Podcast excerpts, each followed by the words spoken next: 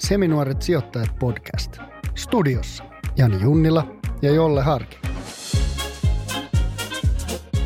Alright, täällä taas. Taas mennään. Mitä sä oot touhunut? No on siis miettinyt tätä asuntosijoittamista. Ei, viimeksi jaksossa oli Terhi Majasalmi, puhuttiin vähän asunnoista. Kyllä mä oon nähnyt paljon uutisia siitä ja vähän fiilistellyt. Ja kyllä mä edelleen mietin sitä sun intohimoa siihen asuntosijoittamiseen. Joo, on- mä meinasin just sanoa, että mä en ole miettinyt sitä yhtään. Niin. Mutta tänään me puhutaankin sitten vähän yrittämisestä ja sijoittamisesta, kun meillä on muuan Jallis Harkimo täällä vieraana. Se on Saa niinku, nähdä, mitä siitä tulee. niin, katsotaan, otetaan kaveri kohta sisään, mutta mitäs Jolle, sä oot niinku pelkästään nyt ollut merillä? No mä oon ollut aika paljon merillä. Mä olin eka muutama viikko sitten siirtää venettä ki- Turusta Kiiliin ja sitten mä olin siirtää omaa venettä Hankoon. Mä tulin sieltä sunnuntai-iltana myöhään ja sitten mä olin eilen purjehti Galianalla, joka on tota, vielä Suomessa, sillä treenataan ja se lähtee Jussin jälkeen Gotland Rynttiin, legendaarinen tämmöinen purjehduskilpailu, jonka kuitenkin tiedät. Ja sitten sen jälkeen Fastnettiin, mikä on vielä legendaarisempi purjehduskilpailu, minkä tiedät. Mutta sitten se lähtee Ocean Raceen. Joka mä olin just kysynyt, että missä on Volvo Ocean Race? No ei ole Volvo Ocean Race enää, mutta Mutta on, sama kilpailu vai? ei kun tämä on tämmöinen Whitbreadista tämmöinen retro skaba-versio, millä miehistöllä purjehditaan maailman ympäri. Ja Faija on purjehtinut Whitbreadin silloin, kun mä synnyin itse asiassa. Ja sitten joskus 80-luvun alussa. Mutta mä synnyin, kun Faija oli Uruguayssa tota, purjehti. Tai ne oli niinku, olikohan ne sitten Tyynel valtamerellä tulos Punta del Esteen vai oliko ne sitten menossa kapkaupunkiin, en mä muista. Mutta mä synnyin yhden etapin aikana. Ja saiko se tiedon siitä? Sai. Että silloin oli jo jotain savumerkkejä, että pysty pistämään. Juu, juu. Joo, joo, ne sai radiolla tiedon, että meikäläinen on syntynyt. Ja mun nimi kuulemma Joel oli semmoinen, mikä miehistö funtsasi, että olisi hyvä. Okei, okay, se tuli Joo. sieltä. Joo, se tuli sieltä. Mutta Mutta milloin sä meet purjehtiin maailman ympäri? no, Yksin, eikö Faija jalanjäljet? no katsotaan nyt. Mutta kyllä mä haluaisin purjehtia maailman ympäri joskus. Mutta on sitten miehistössä tai yksin, niin se on kyllä semmoinen unelma, mikä mulla on. Että joskus se pitää toteuttaa. Toi ei ollut mun unelma, mutta ehkä joskus. Niin mitä jos siitä tulisi sun unelma? Mitä jos me purjehdittais nyt tämmöinen double-handed tota, ilmiö on ruvennut kasvaa. On skaboja, missä pystyy kaksi jäbää purjehtiin maailman ympäri. Ja sitten me tehtäisiin sieltä aina seminuoret sijoittajat kontenttia Totta, ja joo. purjehduskontenttia. Ja eikö se olisi aika kova? Joo, ja kyllä mä Tapio Lehtisen seikkailu on seurannut, koska tunnen Silja Lehtisen. Okei, ja sä tunnet sillä. Kyllä, kyllä. Joo, mutta ei mitään. Jallis sisään ja let's go. Let's go. Tänään meillä on Seminaarit sijoittajat podcastista Jallis Harkimo. Me ollaan tehty nyt jolle kuusi kautta ja nyt vasta Jallis vieraana. Ei kelpaa aikaisemmin. ei. Nyt olit ihan kusessa, ettekä saanut ketään muuta. Niin Piti ottaa mut. Ai no noin, okei. Okay. Sä oot yrittänyt tunkea tänne jo vuosia, mutta meillä on päästy. Totta kai. Tämähän on prioriteetti ykkönen, että mä pääsen teidän kanssa puhua paskaa. Totta. Hei, tää on pelkkää asiaa. Tänään jaksossa käsittelyssä isosti yrittäminen. Sä oot tunnettu yrittäjä ja sitten vähän sijoittamisesta, niin lähdetään mm. niistä rakentaa. Millainen sä oot niin sijoittajana? No ei mulla ole mitään sijoitusprofiilia siinä mielessä, että mä katon, että silloin kun, silloin kun mulla oli osakkeita tai kun mä sijoitan osakkeita, niin kyllä mä silloin, silloin mulla on joku, joku, tota, joku tyyppi, joka hoitaa sitä sijoittamista ja katsoo ne, koska en mä jaksa seurata niitä osakkeita, enkä mä jaksa lukea niistä osakkeista. Kyllä mä annan sen silloin ammattilaisen käyttöön ja Mä olin rakentamassa semmoinen kuin Jens Kyllönen, niin se teki semmoista sijoitusjuttuja ja meillä oli aika hyvin rahat kasassa ja sitten tuli, sit tuli tota Ukrainan sota ja sitten kukaan ei halunnut oikein sijoittaa, mutta se on jatkanut sitä ja ja toi Jens on ehkä, ja sen, silloin semmoinen partneri, joka tuli Luxemburgista, se on ehkä niitä pätevimpiä sijoittajia, mitä mä tiedän, joka, joka siis osaa se homman hyvin ja sijoittaa ihmisten rahoja, mutta – muuten jos mä sijoitan, niin, niin sit kyllä, kyllä mä oon katsonut aika paljon yrityksiä, sitten siis startuppeja ja, ja tommosia, jos näkee jo, että voiko ne menestyä. Niin kyllä mä semmosia oon sijoittaja. Nyt on yksi semmoinen ja mulla on pari semmoista, jotka on muhinnut monta vuotta ja, ja mä ajattelin ensin, että ne menee varmaan konkurssiin, mutta nyt tämä yksi esimerkiksi on alkanut, alkanut sitten kukostaa ja se ehkä tuottaakin jonkun voiton sieltä. Että, että ja niitä on ollut paljon semmoisia yrityksiä, mihin mä oon lähtenyt mukana ja, mukaan ja jotkut on ollut hyviä ja jotkut huonoja, mutta sitten niin siellä on semmoisia kultakimpaleita kanssa. Mutta miten sä valkkaat ne, miet, kun sä sijoitat johonkin startuppiin, niin katot sä paljon niitä talousnumeroita, mikä niiden oikeasti tulevan strategia on, vai onko se enemmän siitä ideasta ja siitä tarpeesta ja siitä kiinni? No ei niissä niin kuin kauheasti numeroita ole kattomista. Et ne on aika helpot ne tilinpäätökset ja ne voitot ja mitä ne tekee. Ja sitten ne budjetit, mitkä ne tekee, ne, ne on aina ylioptimistisia. Et kyllä siinä pitää olla semmoinen niin fiilis, että tämä on hyvä juttu. Ja pitää itse niin kuin tajuta se juttu, että, että uskoo siihen. Että myyjähän puhuu aina, mitä se puhuu, mutta jos ei saa jos sä et itse usko siihen, niin en mä silloin lähde mukaan. Ja yleensä ne pitää olla semmoisia, mihin pystyy itse jotenkin vaikuttaa ja missä itse haluaa olla mukana. Ja, ja tietää, että se oma panos on myös tärkeä siinä sijoittamisessa. Jos se on vaan niin kuin sijoitus, niin ei se silloin niin kuin kauhean innosta. Niin, että sä haluat lähteä sellaisiin juttuihin, mitkä sä ymmärrät ja Joo. sitten mihin sä pääst itse mukaan vaikuttaa Joo. siihen. Joo, mutta nyt on ollut aika paljon vähemmän kuin nyt ei sit sijoittaminen taas ole vähän aikaa kiinnostanut, kun on ollut politiikassa mukana, niin silloin voi oikein olla. Sä et voi niinku tehdä kahta asiaa samaan aikaan, että sun pitää tehdä joko tai. Et vähemmän on, no nyt on yksi juttu, mikä me, mitä katsotaan, jos jollen kanssa katsottiin viime viikolla, joka voisi olla sellainen pieni sijoitus, mutta joka voisi olla ihan hyvä ja semmoisen voi lähteä, mutta mä en enää lähde niinku itse hallituksiin tai mihinkään tommosiin, vaan sitten joku muu saa mennä. No sulla on puolue tuolla, niin siinä on varmaan ihan tarpeeksi no, tekemistä. No se on startuppi kanssa. No joo, mutta mennään sinne ihan historia alkuun. Siis milloin sä oot itse alkanut sijoittaa? Me ollaan puhuttu jollen kanssa, että meillä on aika erilaiset perhetaustat. Että se on sanonut, että se on ollut sunkaan keittiössä lukenut Hesarin talouslukuja ja mulla taas sitten perheessä ei ollut tota, että mä oon itse keksinyt sen myöhemmällä niin miten se sulla on lähtenyt? Onko se ihan pienestä pitäen perheessä jo osteltu osakkeita? Ei ole, ei ole kyllä. Ei meidän perhe, ei meillä ollut mitään semmoista puhettakaan mun äidin kanssa osakkeista kauhean paljon. Mun äitihän oli niin kuin yksityisyrittäjä, että siitä se varmaan periintyy se yksityisyrittäjyys, mutta, mutta yleensä se on kyllä mennyt niin, niin kuin suurimmaksi osaksi, että sä lähdet johonkin bisnekseen itse mukaan silloin, kun mä tein sitä ja – ja sitten sä sijoitat kaikki sun varallisuuden siihen. Ja jos sä teet voittoa ja saat rahaa, niin sä sijoitat sen, sen yrityksen kehittämiseen.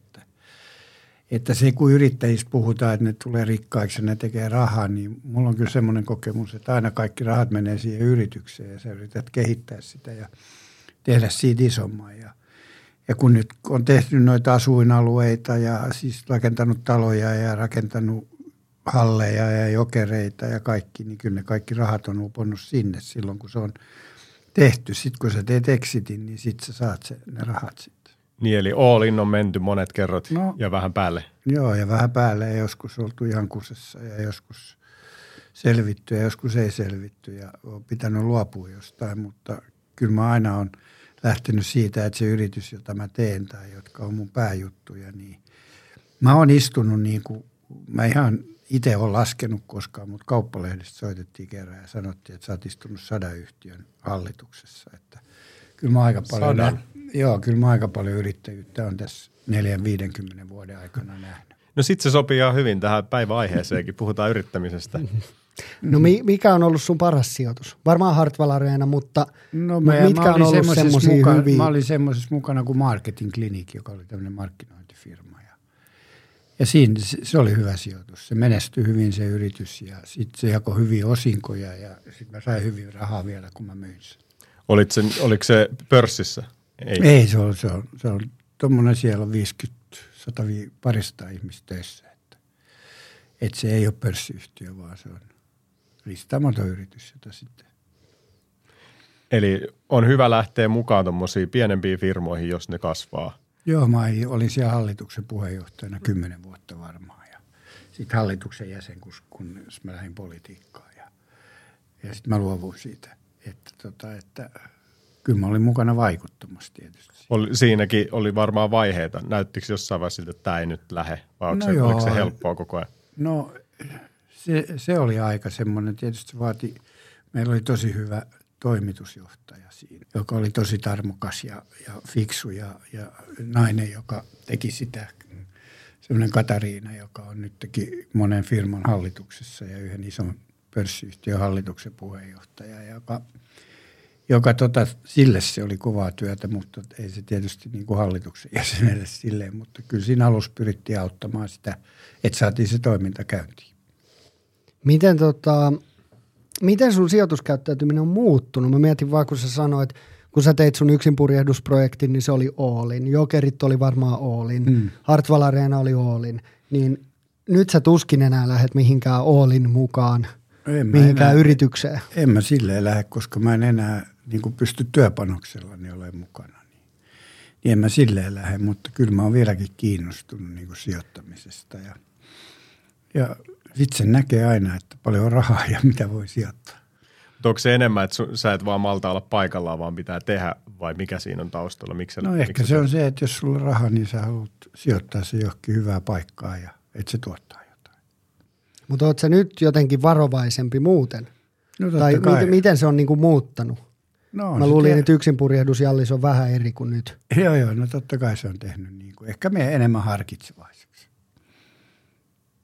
Vaikka kyllähän mä oon niin kuin kokenut aika isoja tappioita tässä viimeisien vuosien aikana, kun mä oon uskonut ihmisiin ja kuvitellut ja luottanut niihin, niin mä oon kokenut siksi just kun mä en ole itse halunnut olla ja mä oon antanut heidän sijoittaa, niin, niin kyllä mä oon kokenut isoja tappioita ja, ja tota, et en mä enää niin kuin luota kenenkään. se on, kuulostaa hyvältä. Jos mennään tuonne yrittämisen puolelle nyt, että on paljon tällainen lause kuultu, että Suomessa ei ole hyvä yrittää ja on vaikeaa ja ei voi irtisanoa ja palkkaaminen on vaikeaa, niin miten sä koet sen yrittämisen Suomessa? No ei se Suomessa niin vaikeaa ole se yrittäminen, mutta se mikä tässä on, niin kuin, se mikä meillä on vaikeaa on se, että tota, meillä on vaikeaa se, että kun sä lähdet yksin yrittäjäksi ja sit sä haluaisit palkata jonkun ihmisen siihen, sen ensimmäisen ihmisen esimerkiksi töihin, niin siinä se kynnys on yrittäjällä kauhean iso, että ei ne halua palkata oikein, kun ei siitä ihmisestä sit pääse eroon. Et meidän ammattiyhdistysliikkeet ja muut säännöt on pitänyt niin hyvin huolen, että sä et voi oikein, sä et saa irtisanottua ihmistä. Ja, ja, tota, ja sitten jos sä irtisanot sen ja sä haluat palkata takaisin ihmisiin, joudut ottaa sen saman paskan takaisin. Niin, niin noi on ne, jotka tekee niin kuin yrittäjän arjen tosi vaikeaksi. Ja mä oon kuullut monen yrittäjän tarinan, missä ne olisi sanonut, että jos ne olisi tiennyt, kuinka vaikeaa on päästä eroon, niin ei olisi ikinä palkannut sitä ekaa, yrittä, ekaa henkilökuntaa.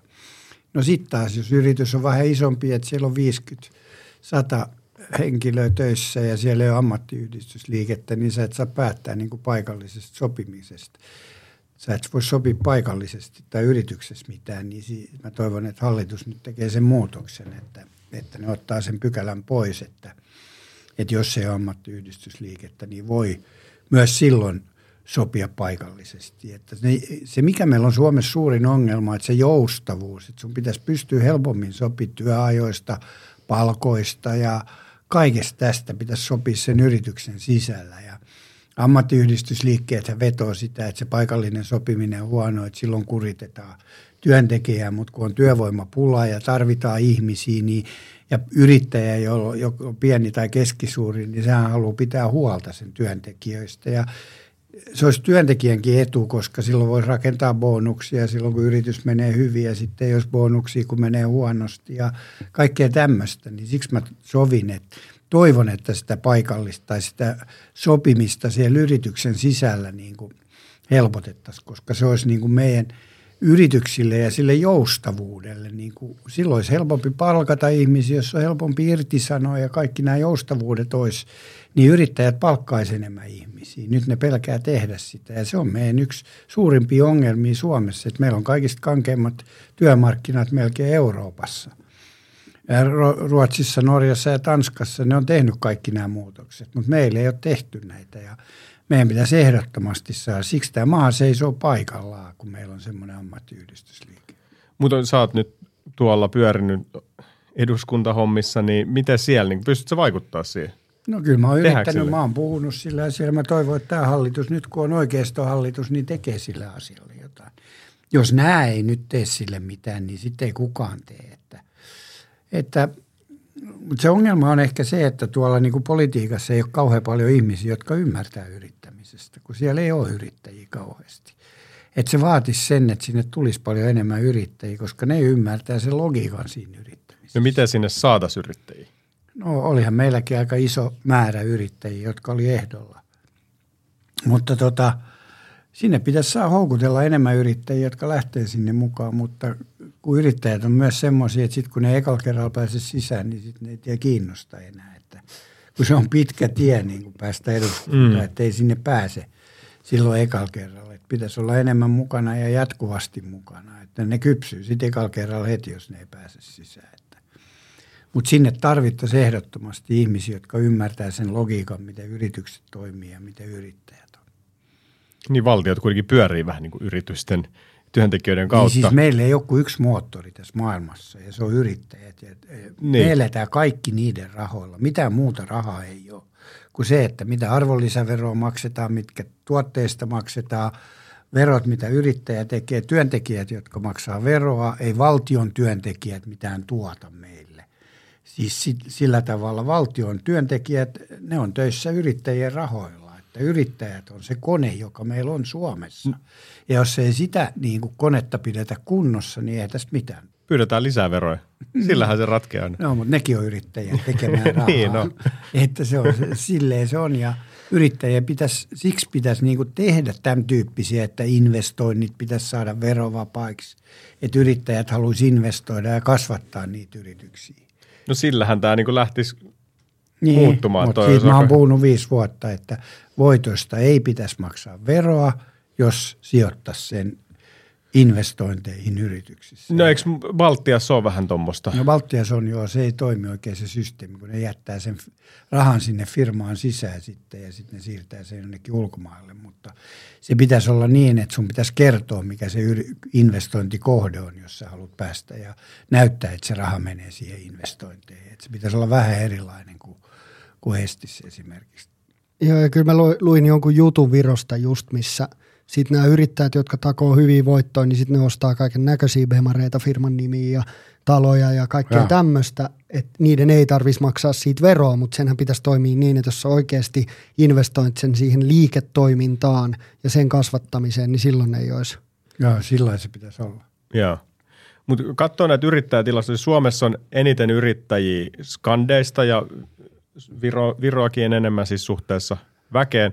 Vuonna 2021 on ollut satoja tuhansia yrittäjiä, 1,9 miljoonaa työntekijää yrityksissä, niin kuin tämmöisissä Joo. pienemmissä, ja sitten julkinen sektori 619 000 työntekijää. Sitten kun katsoo näitä niin kuin lukuja. Että... Mutta Suomessa on myös eniten niin semmoisia yrittäjiä, niin kuin mikroyrittäjiä, näitä pien yksinyrittäjiä enemmän, koska yritykset ei halua palkata enää ihmisiä niin kuin ne palkkaa muissa maissa – ja ne toimii sitten niin kuin laskutusperiaatteelle, että ne tekee osan jollekin yrityksille tai ne ei ole niin kuin palkkalistoisia. Mm. Siksi meidän yritysten määrät on niin isoja, koska niitä yksinyrittäjiä ja tämmöisiä, jotka, jotka on mikroyrittäjiä, niin niitä on niin valtavasti tullut lisää. Ja ne on kasvanut niin paljon, niin siksi se määrä vähän valehtelee meillä. Koska niitä on taas meillä enemmän kuin missään Skandinavian maissa näitä, näitä jotka, vaan, jotka lähtee niin kuin itse tekee Joo. eri yrityksille, koska yritykset ei halua palkata. Ja sitten kun katsoo täältä, että 445 miljardia euroa ollut liikevaihto 2019 yrityksillä, Joo. ja sitten siitä melkein 60 prosenttia syntyy PK-yrityksistä, eli näistä pienistä keskisuurista, joissa on alle niin kuin, äh, 250 henkilöä. No pienet ja keskisuuret yritykset, ne on oikeastaan ainoat, jotka pystyy niinku palkkaamaan, jotka palkkaa enemmän ihmisiä. Niin, mihin on tullut myös lisää työpaikkoja. Niin. Isoihinhan ei ole tullut, I, ne vaan iso, vähentää. Niin, ne vähentää, koska ne automatisoi sitä toimintaansa ja tekee sitä eri lailla, niin ne vähentää työntekijöitä, kun ne investoi. Ja siis nämä pienet ja keskisuuret, ne on se moottori täällä. Ja Suomessa on noin 200 000 yksinyrittäjää siis, Joo. just se mitä sä äsken sanoit. Se on just se, Ja on. sitten firmat, missä on – alle 10 työntekijää, niin niitäkin on melkein 300 000. Ja. Suurin osa on tämmöisiä ihan mini-yrityksiä. Niin jo.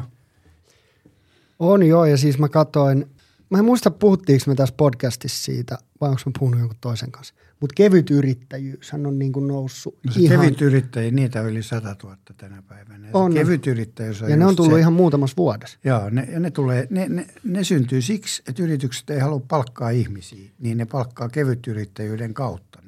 Ja nehän ei edes näy teknisesti noissa yritystilastoissa, koska se ei ole sun oma yritys, vaan Ei. sä oot yrityksessä, mikä laskuttaa sun puolesta, niin se ei edes no, näy noissa Niin, ja luvuissa. kevytyrittäjät on semmoisia, että niillä on sitten useampia niin kuin, työnantajia. Niin, freelancer-pohjalta Joo, laskuttaa joo, kaikki. joo. No esimerkiksi siis itse on täällä podcast-alalla, niin tosi monet ei halua perustaa sitä omaa yritystä, niin sitten ne käyttää tuota kevytyrittäjyyshommaa. Mutta yritysten määrä on, Ke, kevyt, kevytyrittäjiä on eniten äh, Skandinaviassa, on Suomessa on niitä eniten. joo. Mutta yrittäjien määrä on kasvanut, mutta nyt myös ikävästi konkurssien määrä on kasvanut. Joo, no me eletään no, vaikeassa taloudellisessa tilanteessa ja nyt te, tietysti Uud- Uudellamaallakin on tullut pal- paljon konkursseja, mutta suurin osa niistä konkursseissa on rakennusalayrityksiä, jotka alihankkijoita tai rakentajia tai tämän tyyppisiä, koska tota rakentaminen on tällä hetkellä ihan maassa. Joo, nyt on tänä vuonna yli 800 konkurssia tehty Joo. ja eletään toukokuun loppuun. Ja jos niistä katsoisi, niin varmaan ne liittyy rakennusalaan aika paljon. onko se sitten hyvä asia, että ne liittyy siihen samaan, vai onko se nimenomaan huono, mm, no. että ne niin kuin, se yksi ala, Aina. missä kaikki, niin kuin ne, mm. ne menettää duuninsa ja sitten ne menis johonkin samantyyppiseen duuniin, niin sitä ei ole, koska nekin on, men, niilläkin menee no huonosti. ainoa, sehän on aina niin, että kun lähdet, laskukausi lähtee tai lähdetään menee taloudessa alaspäin, niin silloin ensin toppaa toi, toi tota rakentaminen, koska ihmiset ei osta uusia asuntoja ja, ja niille ei ole rahaa. Ne ei halua sijoittaa uusiin asuntoihin ja rakennusyhtiöt toimii silleen, että niiden pitää ennakkomyydä yli 50 prosenttia ennen kuin ne alkaa rakentaa ja sitten kun ne ei saa niitä myyntejä, niin ne ei rakenna. Ja siitä lähtee sitten lumipallo pyörii. Joo, ja nyt, nythän on tyhjiä niin kuin asuntoja vaikka kuinka paljon tämmöisissä uudisrakennuksissa. Ja niin kauan kuin niitä on, niin rakennusyhtiöt ei pysty satsaamaan uusiin, uusiin projekteihin. Hei, mun piti kysyä tähän loppuun vielä ennen kuin päätetään tämä jakso, niin mikä olisi sun ykkösvinkki? Sun pitäisi antaa yksi vinkki joillekin, joka on kiinnostunut sijoittamisesta tai yrittämisestä, niin mikä se vinkki olisi? No sijoittamisessa kannattaa kyllä kuunnella niin kuin asiantuntijoita. Jos haluaa itse tehdä sitä, niin kuitenkin kannattaa selvittää, että mihin kannattaa sijoittaa. Jos haluaa osakkeisiin sijoittaa, niin se vaatii aika paljon. Niin kuin, ää, tietysti suurin osahan sit sijoittaa tämmöisiin ää, tota, pörssiyrityksiin, mutta on olemassa semmoinen Nordlista, joka on, on pienempiä yrityksiä, jos voi olla aika paljon potentiaalia, niitä kannattaa katsoa kanssa. Niistä voi saada paljon isompia voittoja kuin näistä pörssiyrityksistä. Ne on aika tasaisia kuitenkin. Mutta tänäpä nyt, nyt mä en kyllä lähtisi, niin kuin tähän päivään mä en lähtisi sijoittamaan. Mun mielestä tällä hetkellä osakekurssit on aika ylhäällä. Että, että, tota, että kuitenkin se lama tulee ja, ja koska se lama tulee, niin se lamahan tulee aina silloin, kun tietää, että kuparin hinta on, on lähtenyt alaspäin ja sitten kun, sitten kun lopetetaan koronnosto ja korot lähtee laskemaan, niin silloin yleensä tulee lama. ja sitä ei ole vielä tapahtunut, että se on kyllä niin kuin tulevaisuudessa voi olla näin. Okei. Okay. Eli tässä kuultiin nyt, milloin, milloin se pu, kupla puhkee. Me tiedetään nyt. Noitako seurataan. No joo. Mutta siis uh, first, joitain vaan. niin, no siinä on paljon erilaisia Joo. poppakonsteja, mutta uh, First Nortti, sehän on mielenkiintoinen, koska siellä Joo. on erilaisia pieniä firmoja, mitkä ei ole vielä niin isoja. Ei. Mutta miten sä oot mieltä, sit, sä oot itse lähtenyt näihin pörssin ulkopuolisiin juttuihin? Niin niissä on vielä isompi riski tietysti, kun sä et osta No osakkeita siellä sun pitää tuntea relevantissa. se yritys ja sun pitää tietää, mihin sä lähdet. Et Sun pitää, se kyllä, siellä sun pitää oikeasti olla tietoa ja osaamista. Paljon enemmän kuin siellä sä et voi lähteä vaan niin kuin siihen, mitä se myyjä sanoo, että sun pitää kyllä itse olla hajuu tai sit sun pitää käyttää jotain asiantuntijaa siinä. Tuleeko niitä paljon sellaisia, että moi Jallis, mulla on tämmöinen startuppi, No, tuut sä joka kuuntelee? Joka viikko. Viikko tulee joku ottaa yhteyttä ja lähtee. Käyt sä siellä? En, kun mä en sijoita. Niin, no, en- mutta jossain vaiheessa sä oot käynyt Joo, no en mä, kyllä mä katson ne paperit ekaksi. Ja kyllä aika usein, mun on pakko puuttua tähän, jossain vaiheessa se meni aika usein niin, että Jallis sanoi mulle, että nyt me kuuntelee toi pitchi, onko se hyvä? niin kerro mulle, mitä mieltä sä oot. Okei. Et mä oon käynyt aika monta pitchiä kuuntelee startup-firmoista. No onko sieltä löytynyt jolle jotain? Joitain on löytynyt, eikö se ole? Joo. Mutta, tota, mutta aika usein se on sitten ollut silleen, että kiitos ei. Mitä mieltä sä oot Jallis tämmöisestä hierontayrittämisestä? Toisi semmoinen firma, missä olisi hyvä hieronta, kuukausimaksu. Voisiko se toimia? Kyllä se toimii. Se toimii. Saat kanta-asiakas. Joo. Mä oon nyt tehnyt just tota semmoisen, semmoista videosarja, kymmenen sarjan video, mitä, minkä mä julkaisin tällä viikolla, jossa, jossa, jossa tota, jonka saa tosi halvalla. Siis se oli jotain, eka tarjous oli 1990 koko se sarja, jossa mä kerron mun kokemuksista yrittäjyydestä ja puhun hyvistä asioista ja huonoista asioista ja kerron, miksi kannattaa lähteä yrittäjät, mitä riskejä siinä on ja kaikkea tämmöistä. Mistä se löytää? Se, sä tiedät sen paremmin kuin minä, kun sä oot ollut siellä kerrossa. Ei kun kerro sä sanoit sun Instagramista tai jostain. niin, niin, siis se löytää. Siis menee TikTokiin, katsoo mun videoita tai menee Instagramiin tai, tai Facebookiin. Nyt mä just laitoin Facebookiin ja YouTubeen videot kanssa siitä, että sieltä ne löytyy. no niin, hyvä. Hei kiitos tästä. Kiitos.